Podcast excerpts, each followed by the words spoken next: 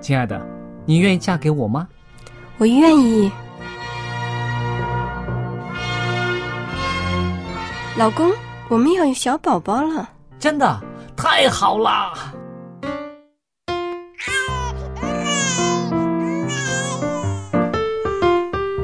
妈妈，妈妈，看我画的画，好看吗？真好看，宝贝画的太棒了，拿去给爸爸看看。爸爸妈妈，我去上大学了，你们都保重身体，我放假就回来。出门在外要注意安全。好好吃饭，天冷了，别忘了多穿衣服。好了好了，别唠多给。家里打电话哦。孩子啊，啥时候回来吃饭呐、你爸想你啦。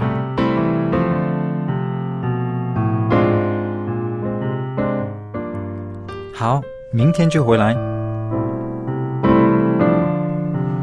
家人，给我生命的人，与我共同生活的人，与我分享喜悦的人，也是给我带来麻烦的人。每一天说说笑笑，有时也吵吵闹闹，因为我们是一家人。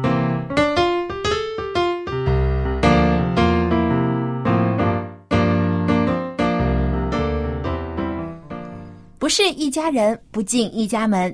亲爱的听众朋友，欢迎您收听希望福音电台一家人节目，我是主持人小杨。和我们在一起的还有可爱的佳丽姐和帅气的 Jerry。听众朋友，大家好，我是佳丽，在这儿向您问安。大家好，我是 Jerry。哎，最近 Jerry 啊，你分享了很多非常不错的音乐，在你的朋友圈里面，我都有听哦。哎，真的吗？被关注喽，你 不是吧？我们没没看见，没看到你的回应啊。啊、因为我没有点赞，哦，但是我有听那些音乐，非常不错的。我相信很多都是默默的在关注你的吧，这样子说哈。对，其实现在因为朋友圈的使用非常广泛了，对，很多时候呢，我们可以在这些呃这个分享的平台上面分享一些自己生活当中有趣的事情啊，或者分享一些、呃音乐啊等等，生活中有比较有意思的事情，让自己的朋友或者家人知道。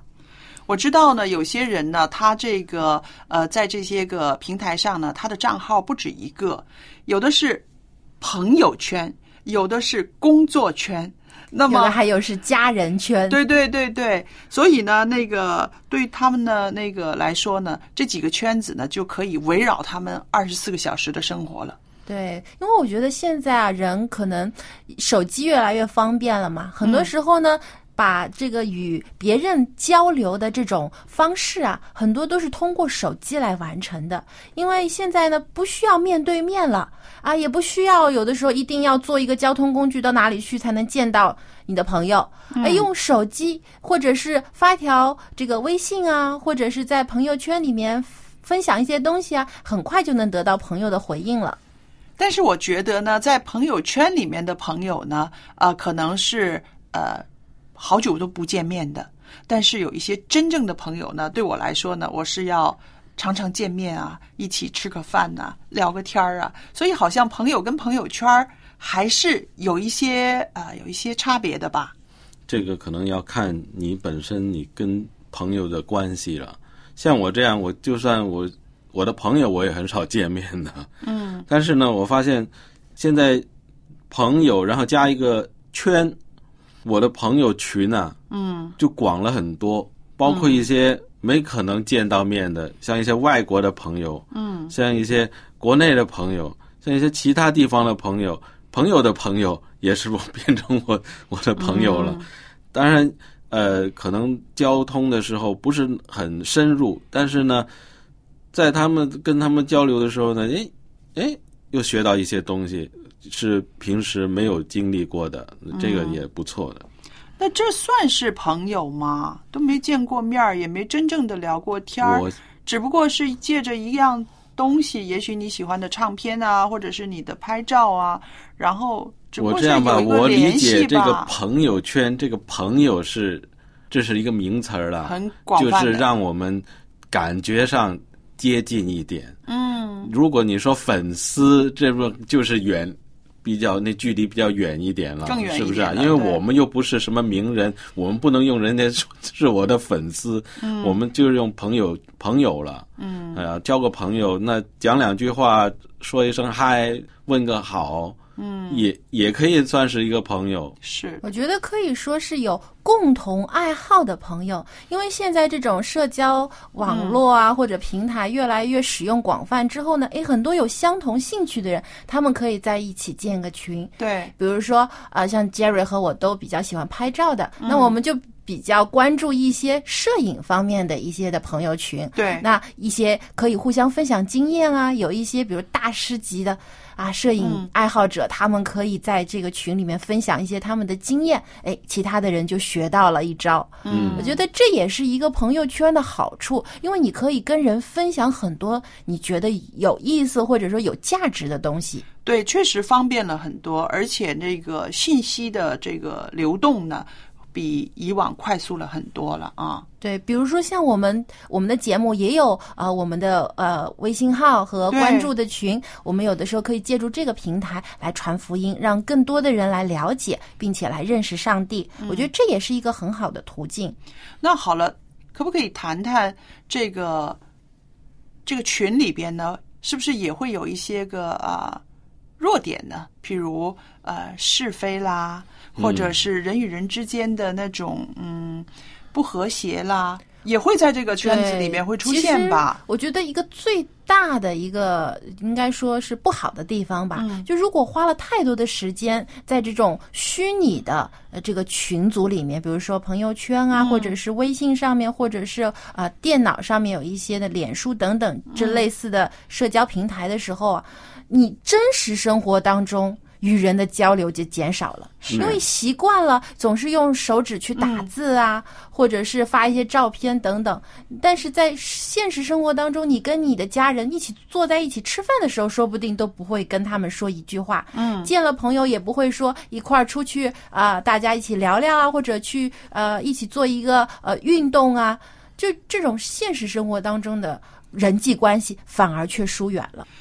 不光是啊、呃这样子哈。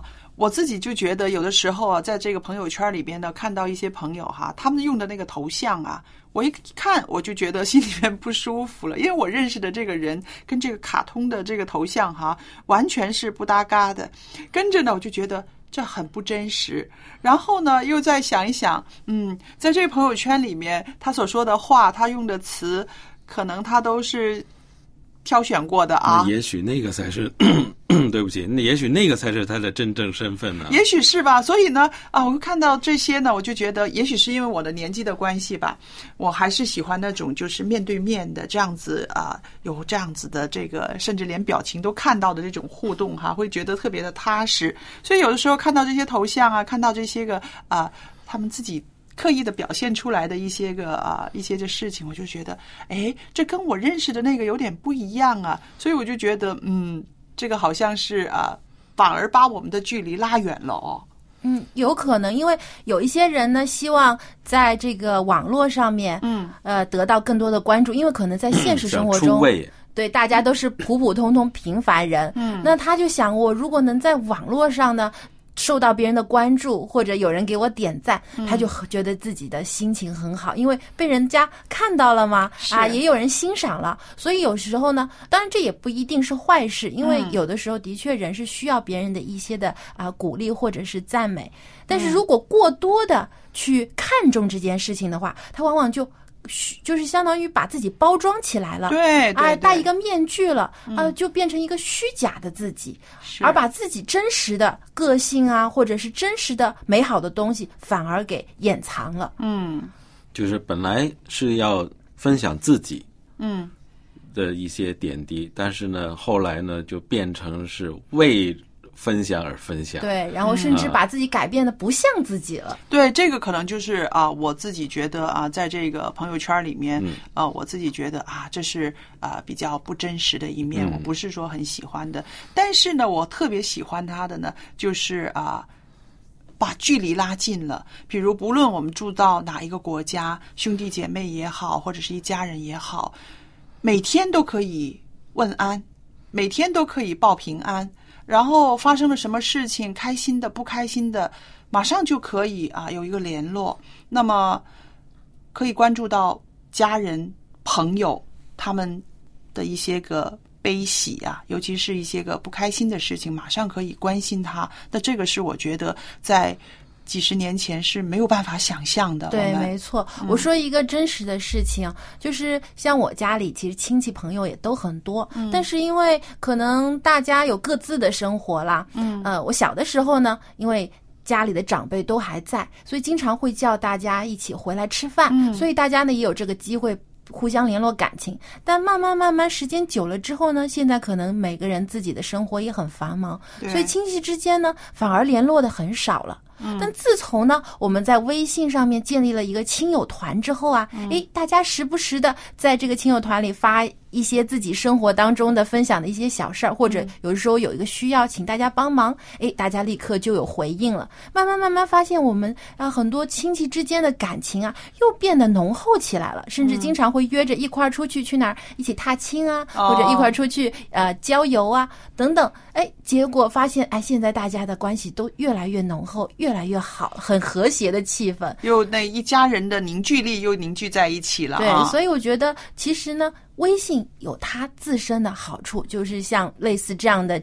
呃，这个联络的平台、社交平台有它的优势，但是呢，我觉得在使用的过程中啊，还是本着我们自己的一个真诚的心去使用。如果你只是为了得到别人的关注，或者说甚至是利用这些的途径去做一些不好的事情的话，那你很快就会被人揭穿。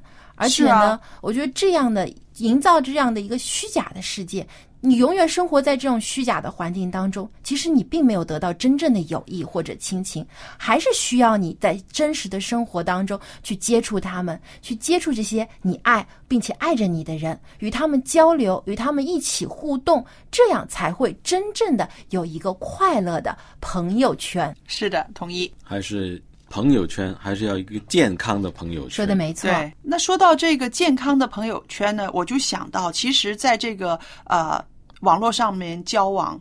朋友之间的互动，其实也应该有它的这个网络文化，甚至有规范，甚至有一些伦理道德的这些个啊、要求的，嗯，是不是？没错，应该对不对？呃，我就知道有一些人呢，利用这个朋友圈呢，就推销他的商品，也有，对吧？如果他是已经呃摆明了说我这是开一个微店，我就是为了做生意的，那还没关系。就怕有的呢是假装跟你做朋友啊，假装很关心你，但其实他向你推销一个什么东西。有的时候我就见到呢，我的朋友圈里面呢，突然之间有一个人呢，他就是把一个商品摔出来了，然后呢，其他的朋友呢就都沉默了，你知道吗？然后这种反应呢，就让我觉得哦。其实是大家不喜欢有这样子的商业行为，在这个这么好的朋友的互动当中，没错。那么我也会想到，其实啊、我们加入这个朋友圈的时候，应该有一些个自己的规范，譬如什么东西对我们的朋友是啊、有鼓励的啊、有好的。正面的影响的，有什么东西是不应该抛出来的？这些都也是代表了一个人的人格吧。对，其实我觉得呢，呃，网络上你择友也要慎重，甚至更加要慎重。说的对，因为很多网络你没有办法面对面知道这个人，嗯，呃，也不知道对方的背景和真实情况，甚至有时候性别他也可以虚假，是所以呢，很容易就出现了一些利用微信啊或者一些其他的这些网络平台进行诈骗的嗯，行为很多。尤其我们有小孩的这些父母呢，就是特别的担心。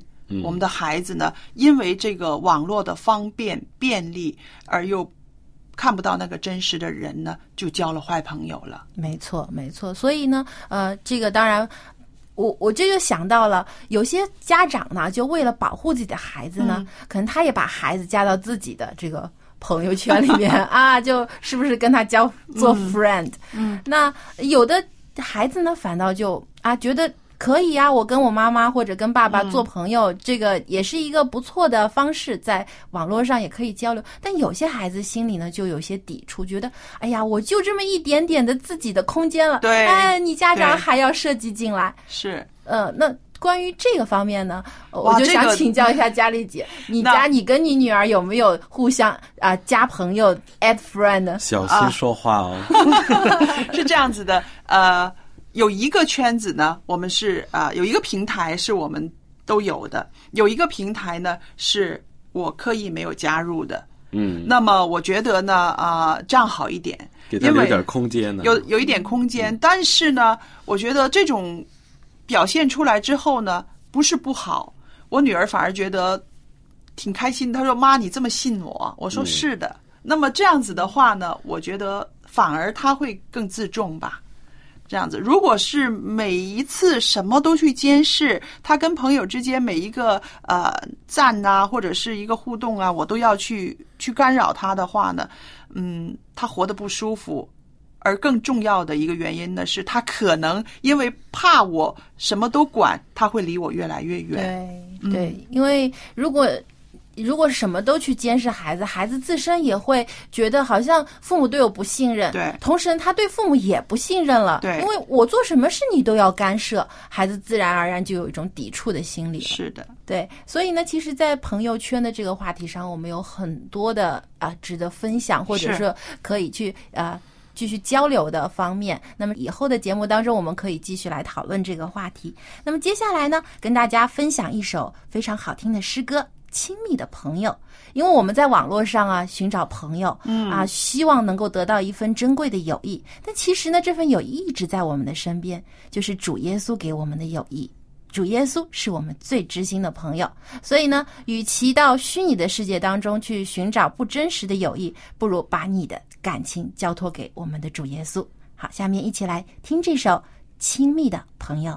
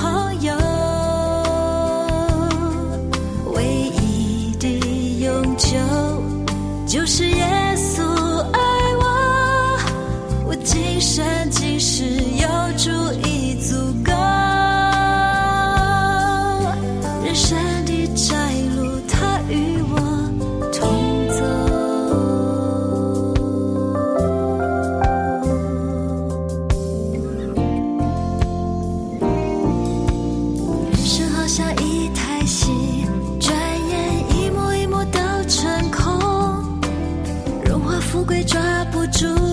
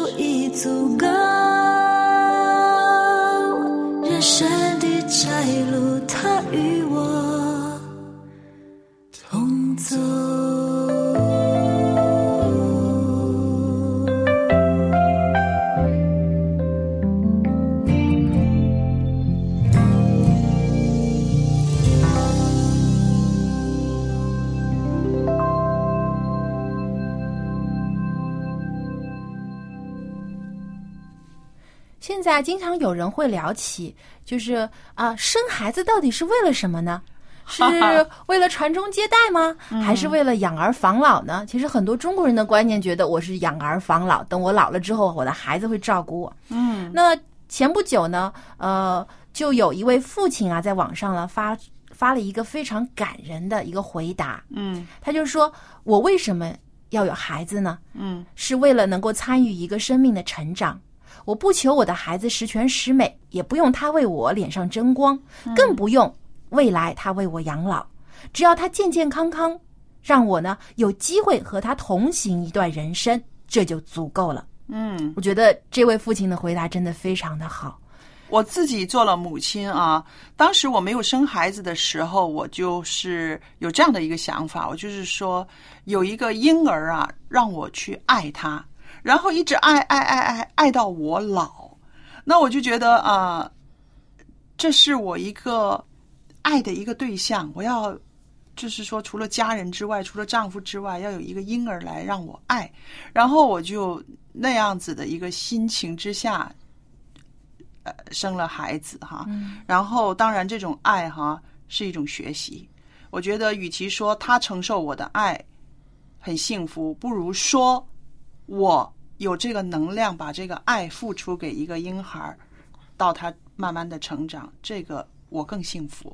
嗯，佳丽姐你说的太好了。我觉得，其实上帝赐给我们有孩子、有后代，其实也许就是教我们学会爱的功课。对，因为如果没有做父母，没有真正去爱过一个孩子的话，其实我们根本没有办法体会天赋对我们的爱。哎，那个做父亲的，那我呢个做父还没有那么那么伟大啊。啊但是呢，我的感想就是，我看着孩子长大，我看着孩子，这从这个什么都不懂，开始慢慢的学这么多，越来越多，越来越多，越来成长。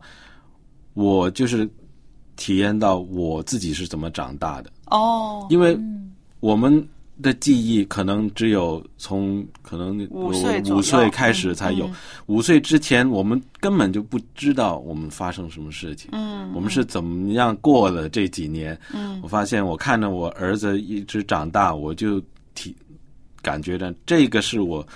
把我从这个出生到这个五六岁这段时间，我补回来了补回来我的记忆了。重温你的童年的。对对，其实真的是有这个有一个功能，我相信上帝给我们做什么身份哈，无论是你做孩子也好，做父母也好，做爷爷奶奶也好，这个身份呢，它一定是有一个功能在里面的。这个功能就是让我们不断的学习，不断的成长。而且圣经也说了，呃，孩子是上帝赐给我们的产业嘛，对我们要细心的管理，更加的爱护。那么接下来呢，主持人春雨就要和我们一起来分享亲子话题。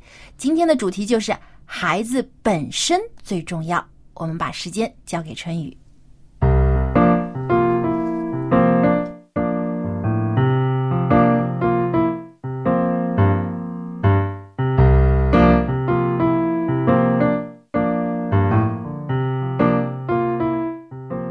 各位亲爱的听众朋友，欢迎来到亲子专题的时间，我是主持人春雨。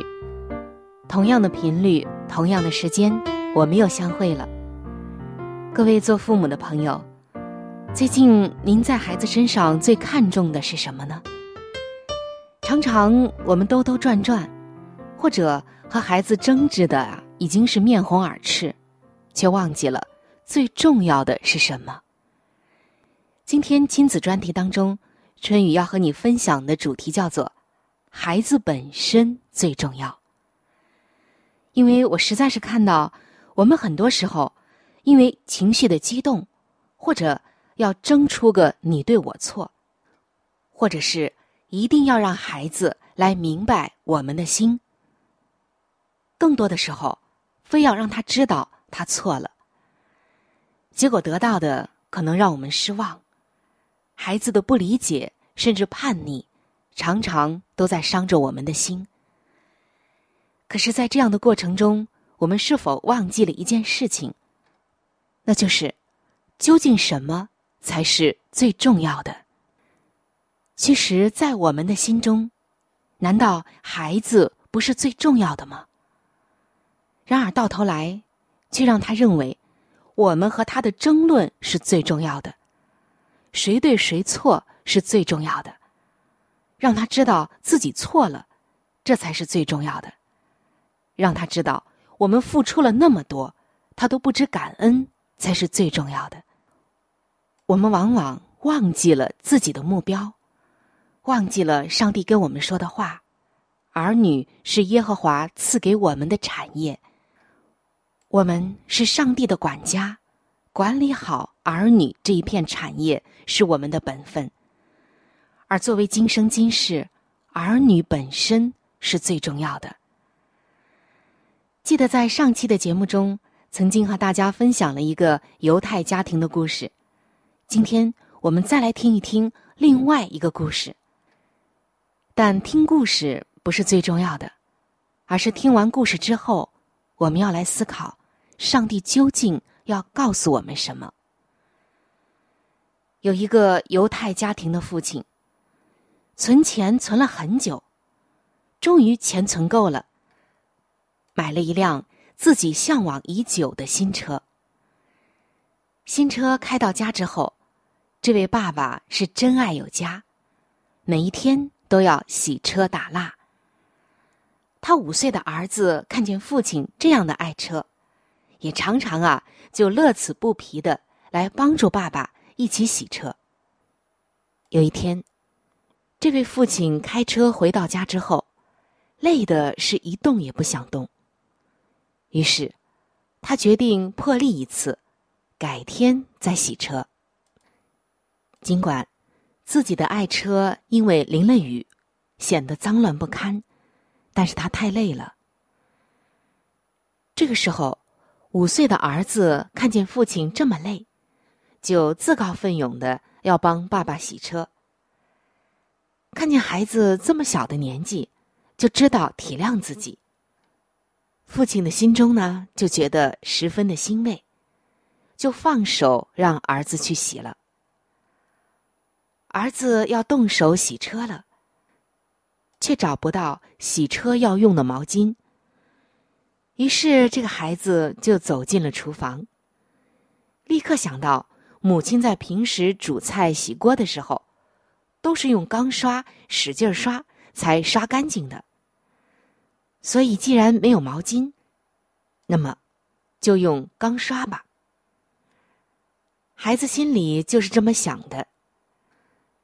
他拿起了钢刷，用力的洗起车来，一遍又一遍，像刷锅一样的刷车。等他洗完之后，只听到“哇”的一声，他失声大哭了起来。车子。车子怎么都花了？这下可闯了大祸了。他急忙跑去找父亲，边哭边说：“爸爸，对不起，爸爸，你快来看。”父亲疑惑的跟着儿子走到了车旁。这一下子，父亲也哇的叫了一声：“我的车，我的车！”这位父亲怒气冲冲的走进房间，气急败坏的跪在地上，祷告说：“上帝啊，请你告诉我，我该怎么做？那可是我新买的车，攒了多长时间的钱才买的？可是，可是这一个月不到，就变成这个样子。我该怎么来惩罚我的孩子呢？”他才祷告完，耳边突然出现了一个声音说：“世人都是看表面，而我却是看内心。”原来这是上帝给他的声音。突然间，这位父亲彻底的悟到了一件事情。他走出了房门，儿子正害怕的流着眼泪，动也不敢动。父亲走上前去，把孩子紧紧的拥抱在怀里，亲切的说：“谢谢你帮爸爸洗车，爸爸对你的爱，远远的胜过那部车子。”亲爱的听众朋友，同样的一件事，如果发生在我们身上，我们会不会狠狠的来处罚我们的孩子呢？今天在这里，上帝要我们知道，在他的眼中，人是最宝贵的。就像上帝爱我们一样，他可以倾倒全天庭来拯救我们每个人的生命。今天，他也希望我们对我们的孩子也能这样。上帝要我们明白，凡事要透过表面去看本质。当家人或朋友无意间做错了某件事情的时候，我们要理智的对待，不要只看事情的表面，而忽略了他们内心真实的想法。学会用爱心去包容，那么就会让你感觉到在自己的周围时时都洋溢着温暖的阳光，而你的家人也会感受到。那温暖的阳光。上帝说：“人是看外貌，但他看重的是人的内心。”我们有没有看重孩子的内心，多过他无心之过呢？这种信任和理解真的很重要。今天的这个故事，对于多数的父母亲来说，有很强的启迪和警示的作用。上帝在问我们。你到底爱的是孩子，还是孩子努力的结果呢？如果是后者，那说明你不会爱；也或许是，你到底是爱自己的孩子，还是爱那个你心目中的孩子呢？如果是后者，那也说明你不会爱。往往我们今天在和孩子互动的过程中，只关注自己的感受。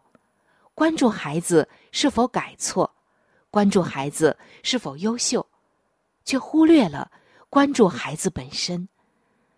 这些可都是打着爱的旗号伤害着孩子，但我们认为这就是爱的一种状态。今天，上帝要我们记住，应该看重的是孩子的内心。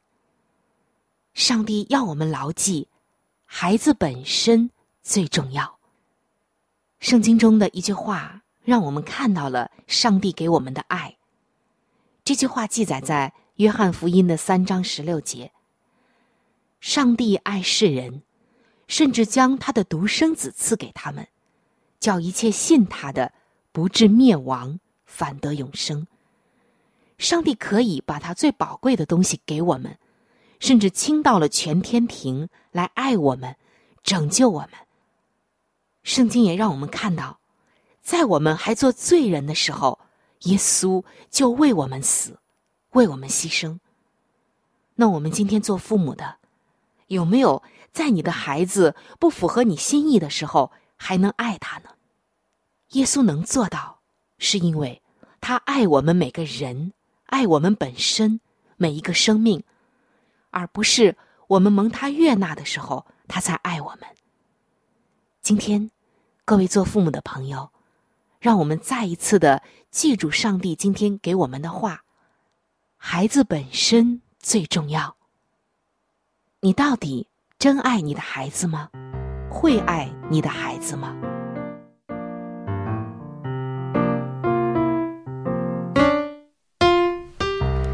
其实刚才春雨带给我们的这个故事啊，真的是让我们很多的深思。嗯，因为我觉得父母其实他也是在这个爱孩子的过程当中自己的一种学习，因为没有人说天生就是一个很棒的家长，嗯，对不对？也是在不断的可能犯错当中或者一些教训当中呢，才学习到了应该如何的去培养自己的孩子，去爱他。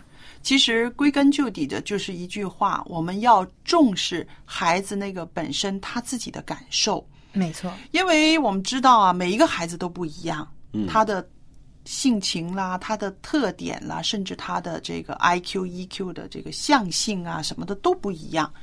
那么，如果我们只是把社会上面的一些个大多数人的一些想法套在自己孩子的身上，我觉得对孩子本身是绝对不公平的。嗯，对，而且呢，有的时候啊，家长自认为觉得是对孩子有帮助的东西，或者觉得对他好处的东西呢，其实往往呢，对孩子来说，他并不看得很重。嗯，因为在他的眼光里面，在他的世界当中呢，在童年的时代，其实我觉得孩子更多的呢是想要能够啊，就是享受他的这现在最美好、最纯真的一个时间。如果加入了太多的东西给他，他往往承受不起。是的。还有呢，我有的时候特别也喜欢那种很固执的孩子，为什么呢？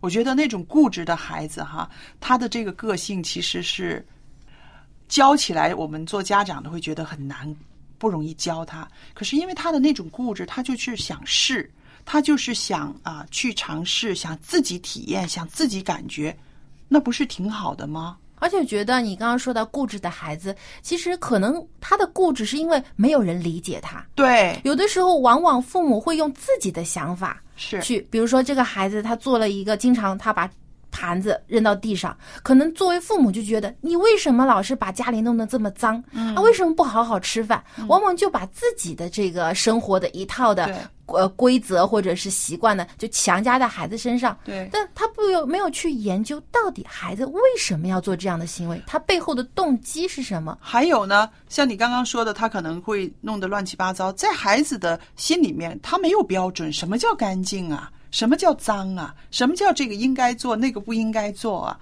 所以他没有这些个标准，没有这些个规范，只能够说在他的生活里面慢慢成长的时候，慢慢认识哦，这样子不好，这个动作不好，这个会让别人受伤，会让我妈妈辛苦。那这样子，他自己真正的有了这样子的一个啊、呃感想、一个感觉的时候，才会改变他的行为。其实很多的时候，让孩子去体验这个过程，哪怕他犯错也没有关系，因为当他在体验这个呃做事情的过程当中呢，他自己就有经验，自己就去学习了。如果凡事都让父亲父母包办了啊，这个也不让他做，那个也不让他做，只叫他做。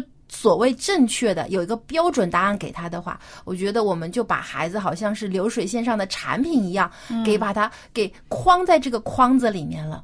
说就容易，真的，你看到他做错事，你这个心是很紧、很很急的。有的时候，对对对，我的体验就是，我们不要太急，我嗯，们要放慢一点，放松一点。是看他做错事了，如果太急着要责怪他们，嗯这个效果不好。是。嗯，而且有的时候在街上，你也会看到小孩做错事之后，马上一副惊恐的样子去看着他的妈妈，或者是看着谁，嗯就怕被妈妈责怪，或者被他骂了、打了。你一看你就会知道那个孩子是在这种压力之下长大的。我我还是在学习怎么样去，在他的那个就是那个角度去看他所做的事情，去体验一下到底为什么会这样，那尽量去帮助他。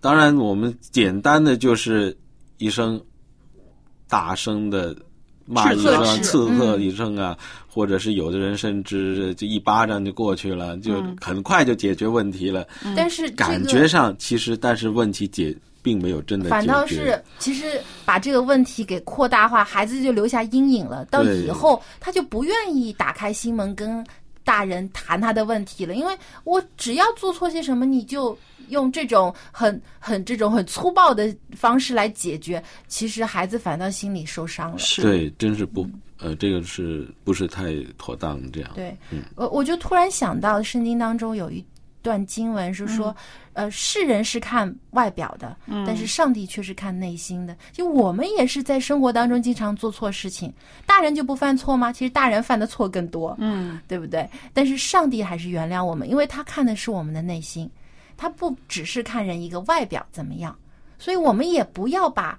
世上的一些的价值观或者别人的眼光，去强加在自己的孩子身上，认为我的孩子一定要做的是别人认为是对的，别人认为是标准的、好的，得到赞扬才是优秀的。其实并不是这样。是好，接下来呢，呃，让我们来听一首诗歌休息一下，同时呢，也刚反思一下刚才我们所提到的这些问题。在音乐之后呢，请别走开，我们还有更精彩的内容要和你分享。一会儿见。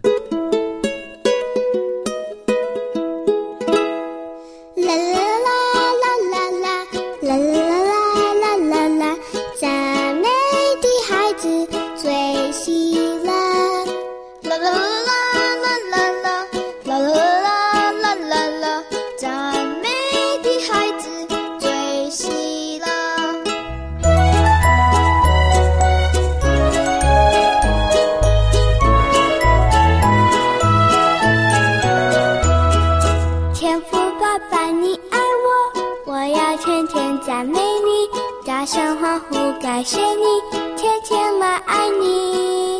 耶稣是我好朋友，我要天天赞美你，困难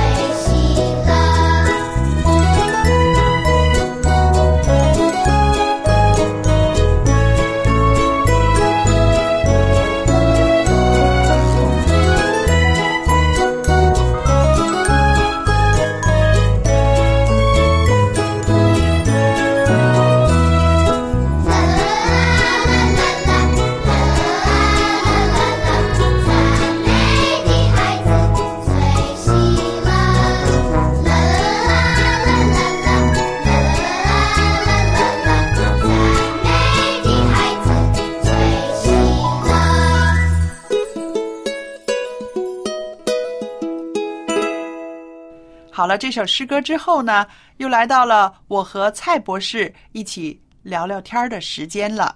那今天呢，我们会讲一个非常美好的题目，就是那些个老友记啊、长者怎么样为主结果子。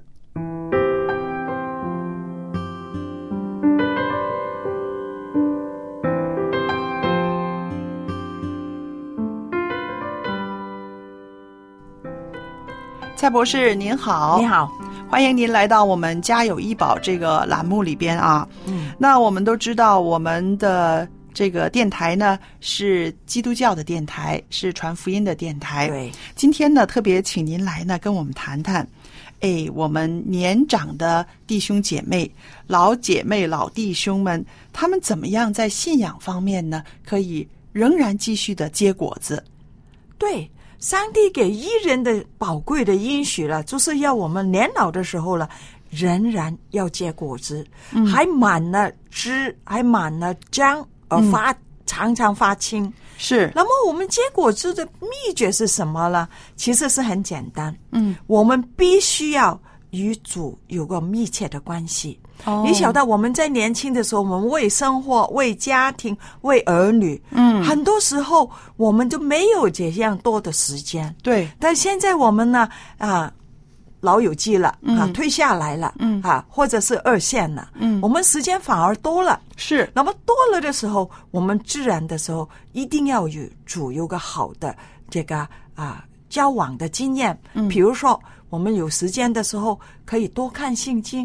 嗯现在社会上也为我们提供了很多方便的东西，嗯我们可以听，哈、也可以看。是是吗？不需要像以前一定要拿一本书。嗯我们现在年纪大的时候，好像耳朵有没有这样清爽的，嗯眼睛也看得不太清楚。但是我们渠道反而多了，是，是吗？对我们多祷告。嗯现在有时间了，对要把那个祷告生活把它呃是这样丰富起来。是，然后呢，为主奔波，嗯对吗？对，嗯，我们可以为他做工作的时候，所以我们讲到，有时候我们反而年纪越大的时候了，我们为主结的果子更多。是，您刚刚说到的，就是啊，上帝给艺人的一个应许，就是他们年老的时候仍然结果子啊。我就找到了这个经文，是在诗篇九十二篇十二节到十四节。那么这个经文呢，真的是勉励我们收音机旁边的一些老友记的啊。我把它读一读好吗？这个经文，他说：“一人要发旺如棕树，生长如黎巴嫩的香柏树。他们栽于耶和华的殿中，发旺在我们神的院里。他们年老的时候仍要结果子，要满了枝浆而常发青。”哇，这里呢，我就看到他们被栽种在耶和华的殿中，就像您刚刚说的，他们要跟上帝有一个非常好的关系，很亲近、很亲近的啊。然后呢，他们不是栽种在那里就完了，因为跟神有关系，所以他们会发旺，是不是？对他们会茁壮，并不因为、呃年纪大而衰退。对，哦，这就是一个啊、结果子的秘诀啊。就是嘛。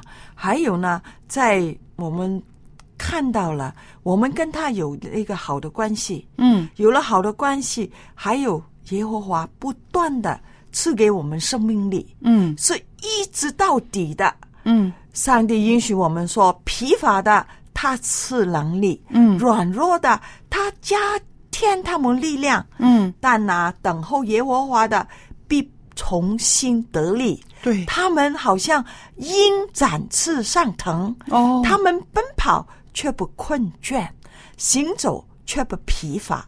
以赛亚书四十章二十九到三十一节，哇，光是读一读这个经文呢，心里面都特别的得安慰啊。舒畅。是啊，是啊。那么我在想到，其实啊、老年人、长者为上帝发光结果子，我就看到了呃一个现象，就是我用几个字来形容：此消彼长。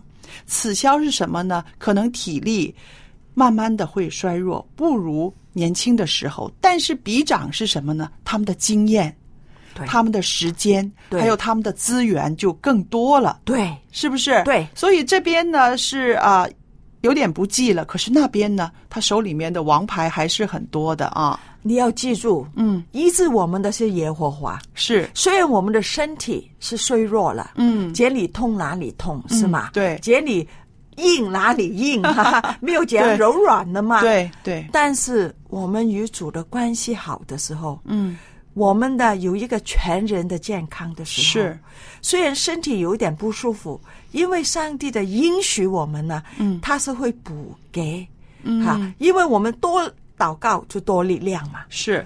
那今天我们早上灵修的时候，我们听到啊，一位不算年长的姐妹呢跟我们说，她说她每次到医院里面去探访病人的时候，她都有压力，因为她不会跟他们讲话，没有信心，怎么样安慰他们？确实是这个是经验，对吧？但是如果是一些个年长的弟兄姐妹，他们去医院去探访病人的时候呢，我相信他们肯定会说出一些非常呃切合实际的一些安慰的话来。对，因为我们很多时候讲了，不要讲人话，嗯我们讲圣经的话。啊，讲那么圣经的话讲圣经的话的时候了，很自然就有力量在当中。对，而且还有一点呢，就是说，呃，年长的弟兄姐妹呢，他们也生过病，他们也在病床上挣扎过，他们这些经历呢，会让他们呢说出来的话语呢更有啊、呃这个叫什么力量力量，更有力量，嗯更实际，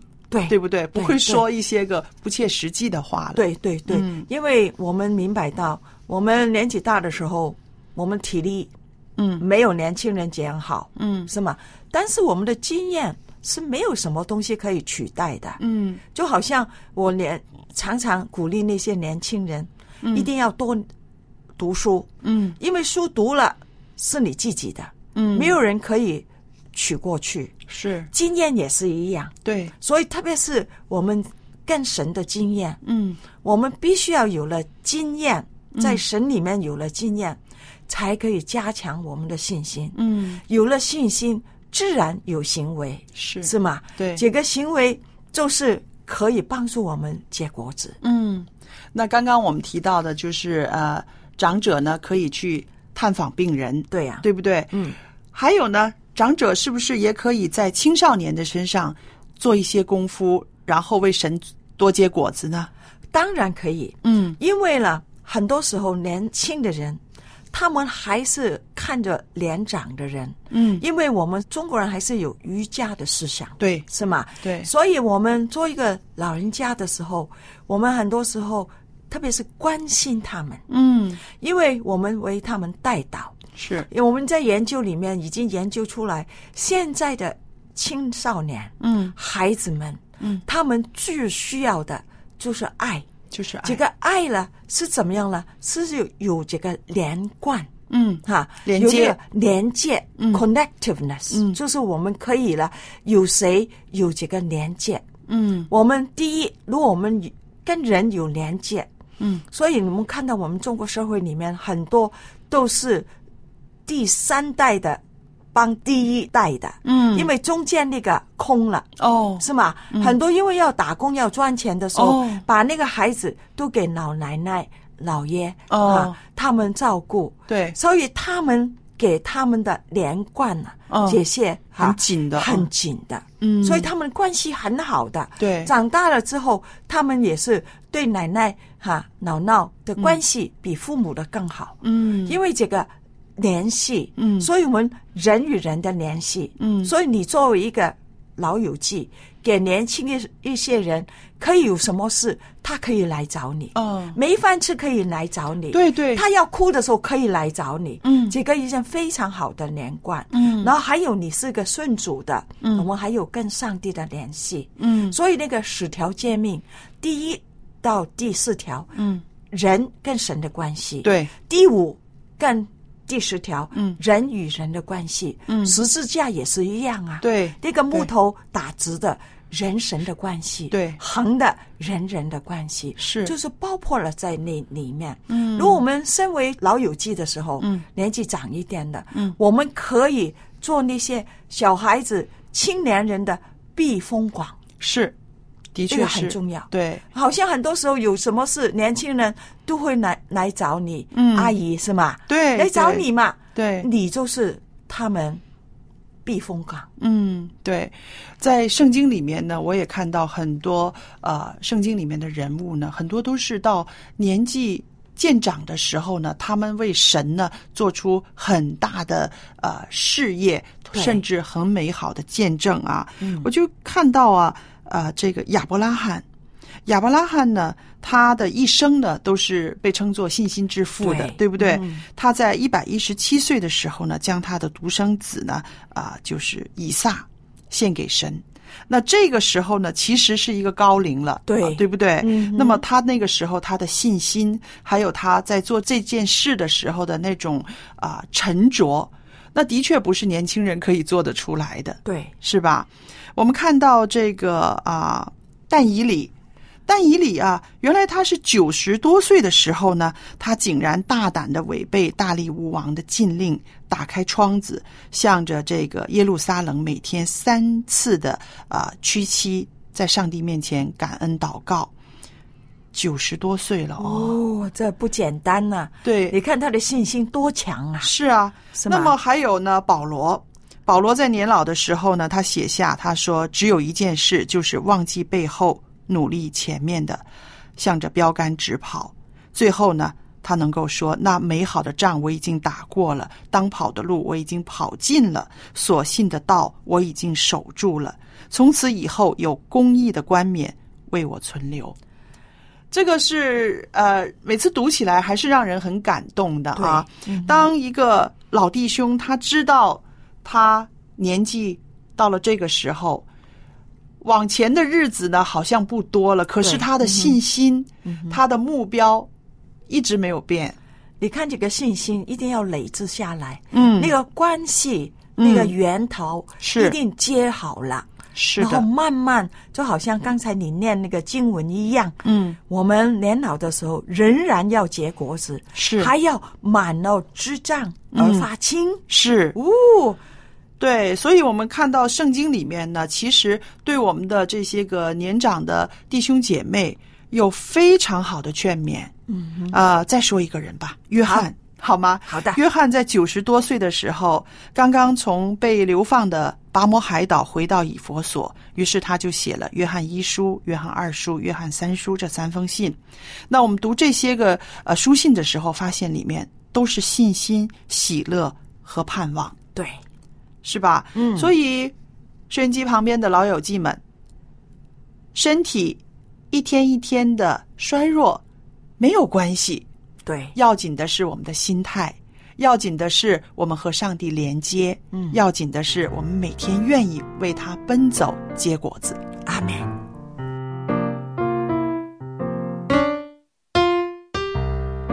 谢谢蔡博士和佳丽姐的分享。其实，在人生的不同阶段，我们都可以为主做工，我们都能成为他手中合用的器皿。是的，那么今天呢，我们也很高兴有很多的话题分享，那么也带出了很多值得我们深思的问题。嗯，所以呢，其实，在节目之后呢，也欢迎听众朋友可以来信与我们共同在分享你所听到的信息。